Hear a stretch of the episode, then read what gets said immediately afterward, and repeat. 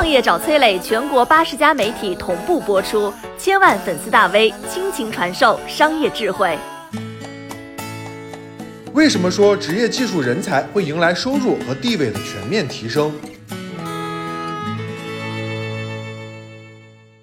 你相信高考是年轻人唯一的出路吗？你知道智能制造时代的到来，中国社会未来最需要什么样的人才吗？今天的视频呢，我将会为你揭开未来中国教育发展的一个大的趋势。这件事情呢，跟绝大多数国人都有关。你可以把这条视频发到你的亲友群和家人分享。二零一七年十月，二十一岁的云南小伙蒋应成身穿金色的西装，带着奖牌站在了领奖台上。他双手紧紧地抓着五星红旗举在胸前，笑容无比灿烂。他站在的这个颁奖台也是非常的特别，世界技能大赛的颁奖台。而让他站上领奖台的这个技能，是汽车喷漆。对，一门普通的职业技能，让一名普通的中国孩子站在了世界冠军的领奖台。可能你不知道啊，这个世界冠军在六年前是云南贫困山区的一名孤儿。贫困的家境让他放弃了学业，也就在这一年，他遇到了改变自己一生的机会。杭州技师学院到他的家乡选拔优秀学生，大山孩子蒋应成想报名，但是有些畏惧，他怕学费太贵负担不起。大伯知道之后跟他说：“孩子，技术是立身之本，你的学费我来出，放心去吧。要么带着技术回来，要么带着成绩回来。”来到杭州之后，他选定了自己的专业方向——汽车喷漆。汽车喷漆比赛包含了调色、喷涂等五个环节，每个环节都有精确的数据标准。喷涂每层油漆的厚度误差不超过零点零一毫米，相当于头发丝的六分之一，几乎达到了手工技术的极限。而这个数字是世界技能大赛汽车喷漆项目允许的最大误差。要想练就超群的喷涂技术，守住这零点零一毫米。就要不断的训练双手的稳定性。在训练的时候，蒋应成会在握住喷枪的手腕上挂上一瓶矿泉水。在练完之后呢，他又自创了一个练习方法，用打磨枪磨熟鸡蛋，直到蛋壳磨没了，蛋白要依然完好。每天十五个小时高强度的实训之下，蒋应成终于站在了世界技能大赛的舞台，拿下了世界冠军。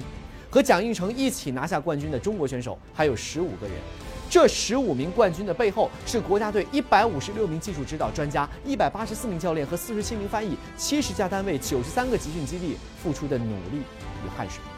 在公布比赛成绩之后，国家人社部第一时间向代表团发出了贺电，并且在北京隆重举办了总结大会，对这十五个项目金牌获得者进行了全国通报表扬，授予了全国技术能手的荣誉称号，并每个人奖励人民币三十万元。国家为什么要砸重金去培养这些技能选手拿下冠军？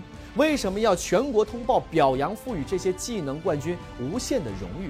这和我们普通人又有什么关系呢？有这样一句话：制造业是国民经济的主体，是立国之本、兴国之器、强国之基。而制造业的根本是工匠精神，让职业技术工匠获得高薪，让他们获得荣誉，这才会有更多的年轻人走上职业技术的岗位，成为大国制造业的根基。在职业技术人才培训的这条路上，我们有一个榜样，就是德国。德国前总统赫尔佐格曾经说过，为保持经济的竞争力，德国需要的不是更多的博士，而是更多的技师。所以，中国培养世界技能大赛冠军的目的，不是金牌，而是让更多的人看到职业教育的重要性，改变全社会对于职业教育的偏见。对于我们来说，拿到世界技能大赛金牌榜的第一名，只是职业技能教育升级长征路上的第一步。二零二零年十月，中国第一届职业技能大赛在广州开幕。这场赛事是新中国成立以来规格最高、项目最多、规模最大、水平最高的综合性国家职业技能赛事。大赛就是要让更多的普通人了解技能世界。二零二一年的六月八号，央视新闻联播报道了职业教育法修订的消息。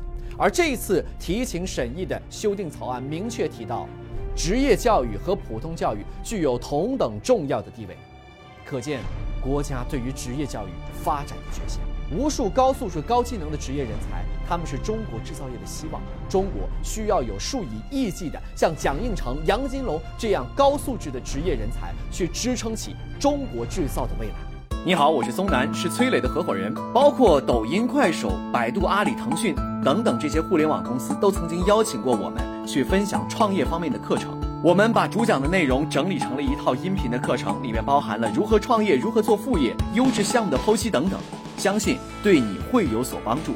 下拉手机屏幕，在节目简介里添加我的个人微信，这套课程今天免费送给你，快去领取吧。